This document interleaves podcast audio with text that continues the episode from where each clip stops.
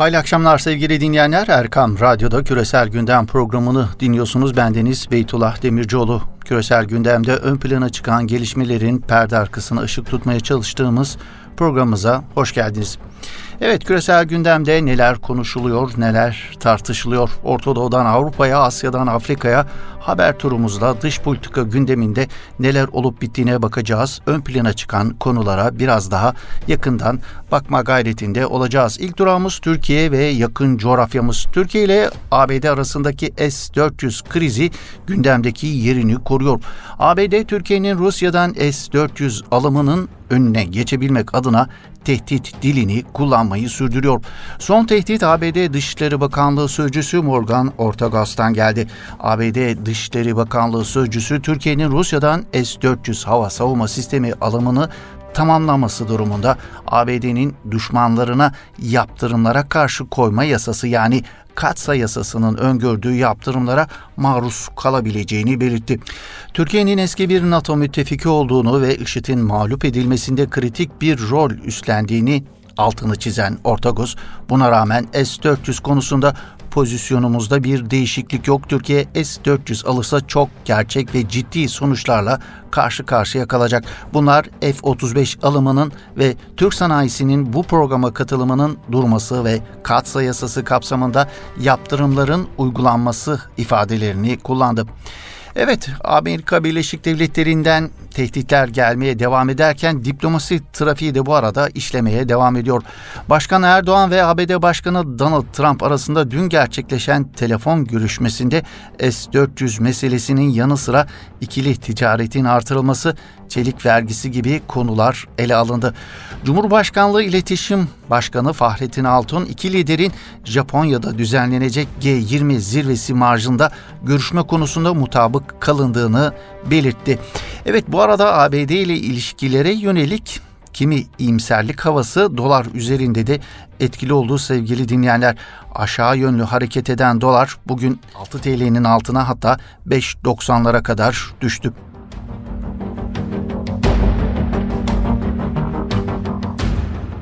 Evet Orta Doğu gündeminde neler var? Orta Doğu gündeminde yakından takip edilen konulardan biri Körfez bölgesinde İran ile yaşanan gerilimin tırmandığı bir dönemde Suudi Arabistan'ın çağrısı üzerine Mekke şehrinde bugün düzenlenmekte olan iki olağanüstü zirve var. Körfez'deki gerilimin üzerine düzenlenmesi planlanan bu olağanüstü zirvelerin ertesi günü Mekke'de 14. İslam İşbirliği Teşkilatı olan zirvesinin düzenlenmesi öngörülüyor.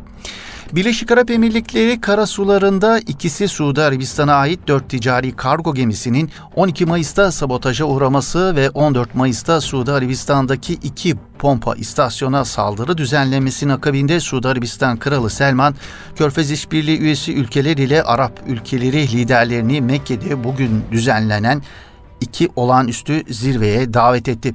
Söz konusu saldırılar üzerine Amerika Birleşik Devletleri de İran'a gözdağı vermek üzere F-15 ve F-35 uçakları ile bölgede uçuşlar gerçekleştirmişti.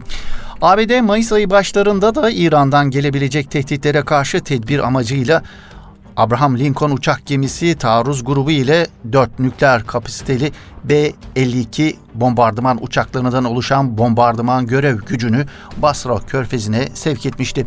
Zirvenin ana gündem maddesi İran tehditleriyle mücadele olacak ancak bir araya gelen İslam dünyası ve Arap ülkeleri liderlerinin 100 yılın anlaşması planı, Filistin meselesi, Manama çalıştayı, terörle mücadele gibi konuları da masaya yatırılarak ortak bir tutum belirlemeye çalışılacak. Körfez ülkeleri arasındaki krizin toplantının ana gündem maddesi olmayacağı öngörülüyor. Katar Emiri Şeyh Temim bin Ahmet El Sani zirveye katılmıyor. Katar Başbakan düzeyinde zirvede temsil ediyor. Kral Selman'ın Irak, Suriye, Lübnan, Sudan Cezayir, Libya ve Yemen'e kadar birçok İslam ülkesinin kan ağladığı ve Körfez bölgesinde bölünmelerin yaşandığı bir dönemde Arap dünyası ve Körfez'de iç düzeni sağlamak istediği savunuluyor. Zirveye ilişkin beklentiler ne yönde peki? Kahire Üniversitesi Uluslararası İlişkiler Uzmanı Profesör Doktor Tarık Fehmi zirvenin stratejik veya askeri değil ancak siyasi bir ittifakla sonuçlanabileceğini söylüyor. Fehmi'ye göre belki yeni bir işbirliği mekanizması ortaya çıkabilir ya da İslam ordusu ittifakının uzantısı da gündeme gelebilir görüşünü paylaşıyor Profesör Doktor Tarık Fehmi.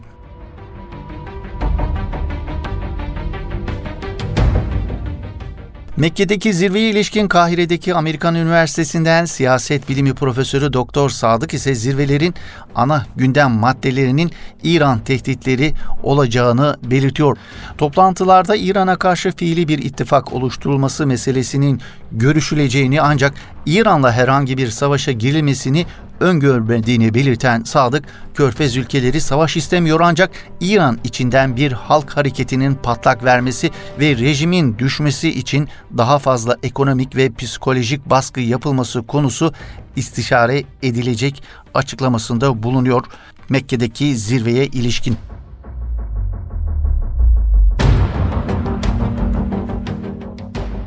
Bu arada 139 ülkenin imzasıyla Mekke bildirgesi de onaylandı. Suudi Arabistan'da değişik ülkelerden çok sayıda Müslüman temsilcinin katılımıyla onaylanan Mekke bildirgesi birlikte yaşama, İslamofobi ile mücadelenin yanı sıra devletlerin iç işlerine müdahale edilmemesi konularına vurgu yapıyor. Suudi Arabistan resmi ajansı SPA'da yer alan haberde 27 farklı İslami grup ve mezhebe mensup 139 ülkeden 1200 temsilcinin Suudi Arabistan müftüsü öncülüğünde Mekke bildirgesini onayladığı duyuruldu.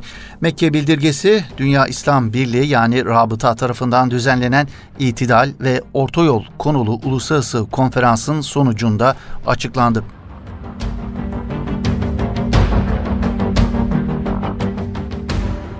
Evet, Mekke'deki zirvede İran tehditi konuşulurken Amerika Birleşik Devletleri ile İran arasındaki gerilim ise sürüyor.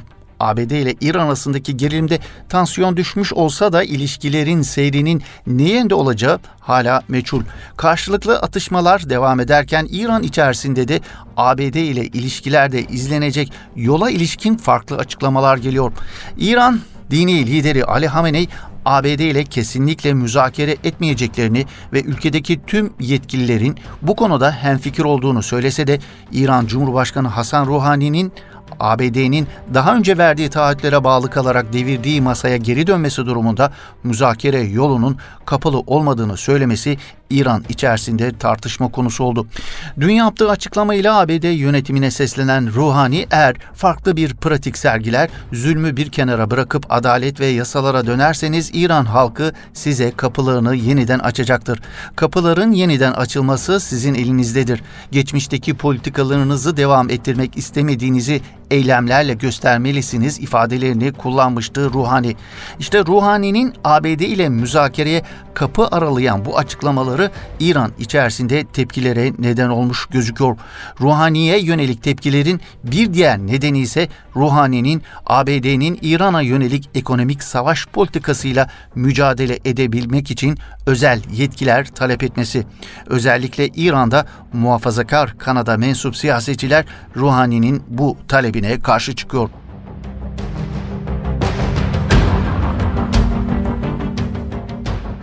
Suriye'de ise İdlib'deki felaket var. Gündemde sevgili dinleyenler Rusya ve İran destekli Esed güçleri tüm uluslararası çağrılara aldırış etmeden İdlib'e yönelik saldırılarını sürdürüyor. Rejimin son bir aydır yüzlerce sivili katlettiği İdlib'de insanların kaçacak yeri kalmamış durumda. İran destekli milisler ve Rus hava desteğiyle Esed rejimi İdlib'de katliamlarını sürdürürken ABD ve Rusya'nın Esed rejimi için görüştüğü yönündeki haberler dikkat çekiyor. Amerika Birleşik Devletleri'nin Suriye özel temsilcisi Jimmy Jeffrey Washington ve Moskova'nın Şam rejimini İdlib kentinde ateşkes ilan etmesi için de olmak kaydıyla bazı şartlar karşılığında uluslararası tecritten çıkartılması için görüştüğünü açıkladı. Birleşmiş Milletler Güvenlik Konseyi'nin kapalı oturumundan sonra gazetecilerin sorularını cevaplayan Jeffrey, Washington ve Moskova'nın Suriye krizini adım adım sona erdirecek bir yaklaşımı görüştüğünü söyledi.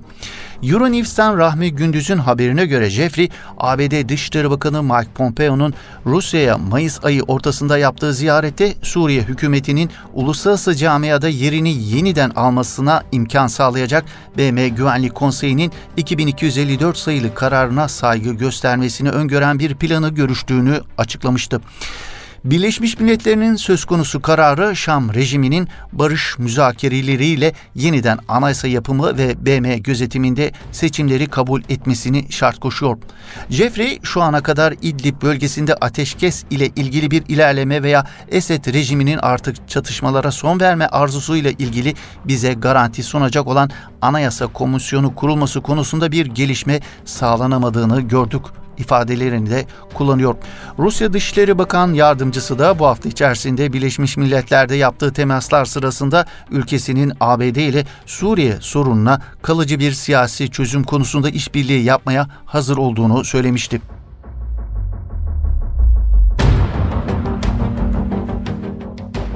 Suriye'de kurulması için uğraşılan güvenli bölge konusuna ilişkin dikkat çeken bir iddia ise Alman medyasından Der Spiegel'e yansıdı. Spiegel'in haberine göre ABD Dışişleri Bakanı Mike Pompeo, Almanya ziyareti sırasında Suriye'nin kuzeyindeki muhtemel güvenli bölgenin Alman tornado uçakları tarafından denetlenmesini istedi. Öte yandan Pompeo'nun bu teklifinin Alman kamuoyunda tartışma başlattığı belirtiliyor. Almanya'nın hali hazırda Ürdün'deki askeri misyonunun süresinin uzatılmasına sıcak bakmadığı da biliniyor. Türkiye'nin Alman parlamenterlere ziyaret izni vermemesi üzerine Alman hükümeti ve federal parlamento 2016'nın Haziran ayında İncirlik üstünde bulunan 260 dolayındaki askeri ile 6 adet Tornado keşif uçağı ve yakıt ikmal uçaklarını Ürdün'e kaydırma kararı almıştı. Taşınma 2017 Ağustos ayında tamamlanmıştı.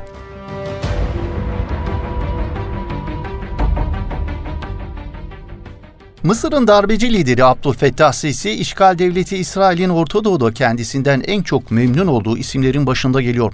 Bu gerçeği gerek İsrail siyasiler gerekse gazeteci ve akademisyenler sıklıkla dillendiriyor. Geçen programımızda da hatırlatmıştık. İsrail akademisyen Eddie Cohen, Sisi'nin kendisinden daha çok Siyonist olduğunu söylemişti. İşte bu minvalde İsraili çevrelerden Sisi'ye yönelik son güzelleme İsrail Marif gazetesinden geldi. İsraili yazar Jackie Koheş, Sisi'yi İsrail Başbakanı Netanyahu'nun bölgedeki en yakın arkadaşı olduğunu söyledi. Ancak yazar iki lider arasındaki yakınlığa rağmen Mısır halkının İsrail'e olan bakışının olumlu olmadığına dikkat çekti. Netanyahu'nun Sisi'den başka hiç arkadaşı olmadığını söyleyen Marif gazetesinin yazarı, önceki Mısır Cumhurbaşkanlarının Netanyahu'yu eleştirmesine rağmen Sisi'nin Netanyahu'yu eleştirmemesine dikkat çekiyor. Gazze'deki durumla ilgili her şeyde Mısır'ın çok önemli rolü bulunduğunu belirten İsrail'i yazar, pek çok İsrail'in ateşkesin yapılması için çok çalışan Sisi'nin adımlarına teşekkür ve şükran borçlu olduğunu da vurguluyor.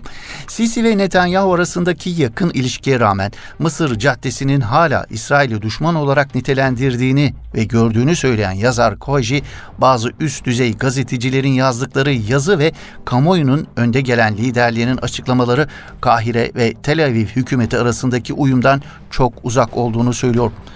Yazar Kovaci, Kahire ve Tel Aviv'deki iki hükümet arasındaki dostluğa rağmen iki halk arasındaki ilişkiler hala soğuk ve ölümcül diye de nitelendiriyor.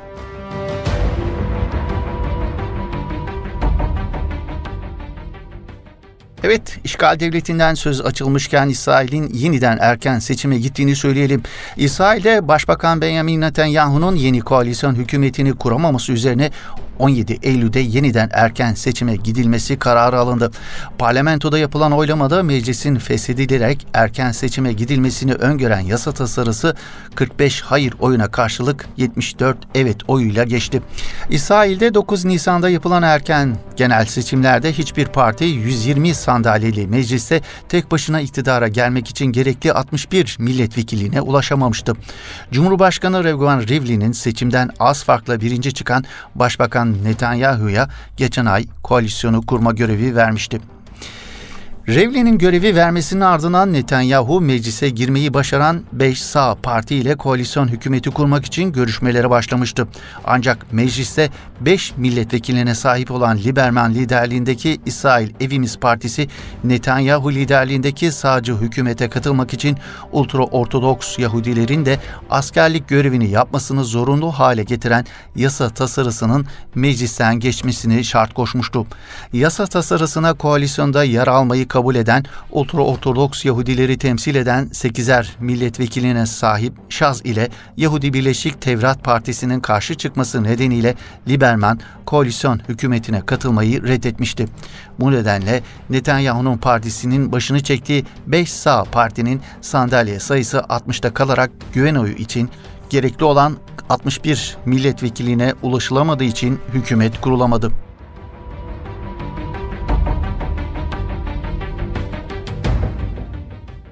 Orta Doğu'dan Amerika Birleşik Devletleri'nin gündemine uzanıyoruz sevgili dinleyenler. Amerika'nın gündeminde hem dünyanın hem de pek çok Amerikalıya göre ABD'nin başına bela olan Donald Trump'ın azlinin yeniden gündemde olması ön plana çıkıyor. Rusya'nın ABD'deki 2016'da yapılan başkanlık seçimlerine müdahale ettiği iddialarını araştıran özel yetkili savcı Robert Mueller'ın dünkü açıklaması sonrası Başkan Donald Trump'ın azlini isteyen demokratların sayısı sürekli artıyor.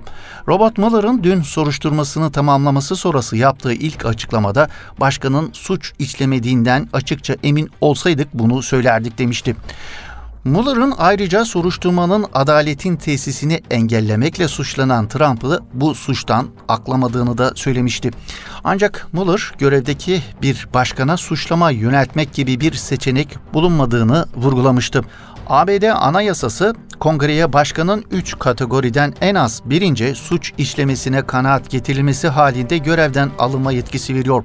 Bu suçlar ABD'nin düşmanı olan bir ülkeye yardım etmek olarak tanımlanan ihanet, siyasi fayda karşılığında para ya da hediye kabul etmeyi içeren rüşvet ve yasalarda kesin bir tanıma yer verilmeyen ağır ve vahim suç işlemek ya da başka kötü davranışta bulunmak olarak sıralanıyor.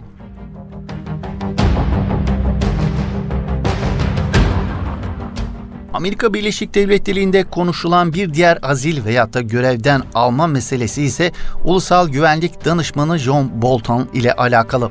ABD Başkanı Trump'ın dış politikada anlaşmazlıklar yaşadığı için Ulusal Güvenlik Danışmanını görevden alacağı iddia ediliyor. Amerikan New York Times gazetesinin haberine göre Trump ve Bolton arasında son dönemde yaşanan sürtüşmeler bir hayli tırmanmış durumda.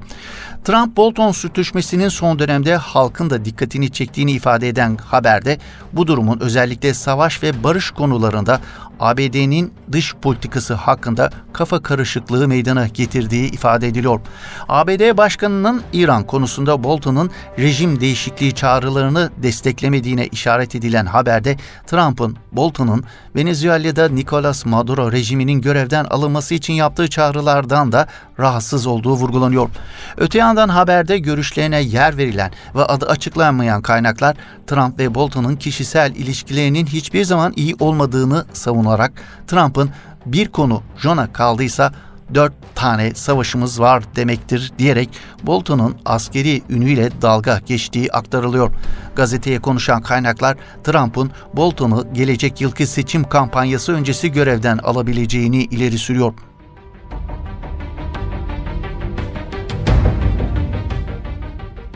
Avrupa'ya uzanıyoruz sevgili dinleyenler. Avrupa'nın gündeminde ise Avrupa Parlamentosu seçimlerinin yankıları var.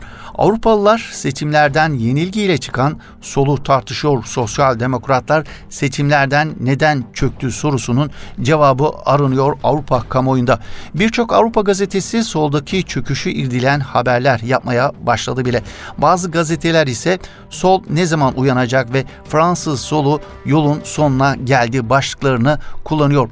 İspanyol El Mundo gazetesi İspanyol Sosyalist İşçi Partisi'nin Avrupa seçimlerinden güçlü çıktığını ve bu başarısıyla bir istisna teşkil ettiğini söylüyor. Sol ne zaman uyanacak diyen İngiliz The Independent gazetesi de Avrupa'daki aşırı sağcılar insanların etkili şekilde nasıl örgütlenebileceğini gösterdiğini belirterek aşırı sağcı enternasyonel artık yatsınamaz bir gerçek. Peki ama sol ne zaman uyanacak sorusunu gündeme taşıyor. Avrupa Parlamentosu seçimleri sonrası gündeme gelen bir diğer soru İngiltere'de daha 4 ay önce kurulan bir partinin Avrupa Parlamentosu'ndaki seçimlerde oyların %32'sini nasıl elde etti? Avrupa Parlamentosu seçimlerinde en büyük sürprizi yapanların başında İngiltere'deki Brexit Partisi geliyor. İngiltere'nin Avrupa Birliği'nden ayrılmasını ana politikası olarak belirleyen parti resmen 4 ay önce tescil edilmesine rağmen oyların %31.6'sını alarak açık bir zafer elde etmişti. Avrupa Parlamentosu'nda İngiltere'ye ait 73 sandalyeden 29'unu kazandı. The Brexit Party Limited 23 Kasım 2018'de İngiltere Şirket Sicil Ofisi'ne bir şirket olarak kaydını yaptırdı. Şirket 11 Ocak'ta İngiltere'nin seçim komisyonuna kayıt için başvurdu. Partinin varlığı 20 Ocak'ta kamuoyuna yansırken seçim komisyonu Brexit Partisi'nin kuruluşunu 5 Şubat'ta onayladı. Brexit Partisi'nin liderliğini Nigel Farage yapıyor. 2006, 2009 ve 2010-2016 yıllarında Birleşik Krallık Bağımsızlık Partisi'nin liderliğini yapan Farage, Aralık 2018'de İslam karşıtı bir çizgiye kaydığı gerekçesiyle partisinden istifa etmişti. Farage 22 Mart'ta beklendiği üzere partinin başına geçti. Avrupa Parlamentosu seçimlerinde partisinin kampanyasının başrolünü oynayan Nikel Farage, partinin kampanyasını adeta tek başına, tek adam şovuna dayandırdı. Brexit Partisi seçim kampanyasının büyük kısmını sosyal medya üzerinden gerçekleştirdi. Özellikle Facebook'a reklam veren parti akılda kalıcı kısa sloganlar kullandı. Demokrasi tehlike altında mücadele etmeye başlamak için bize katılın çağrısında bulunan parti İngiltere bundan daha iyisini yapabilir ve iyi için siyaseti değiştir sloganlarını kullandı. İngiliz basını Frage'ın İtalya'da son dönemde büyük çıkış yakalayan 5 Yıldız hareketini ziyaret ederek bu partinin dijital stratejisinden ilham aldığını belirtiyor.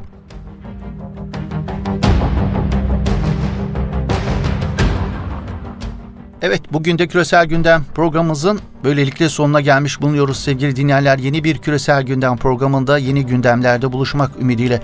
Hoşçakalın, iyi akşamlar efendim.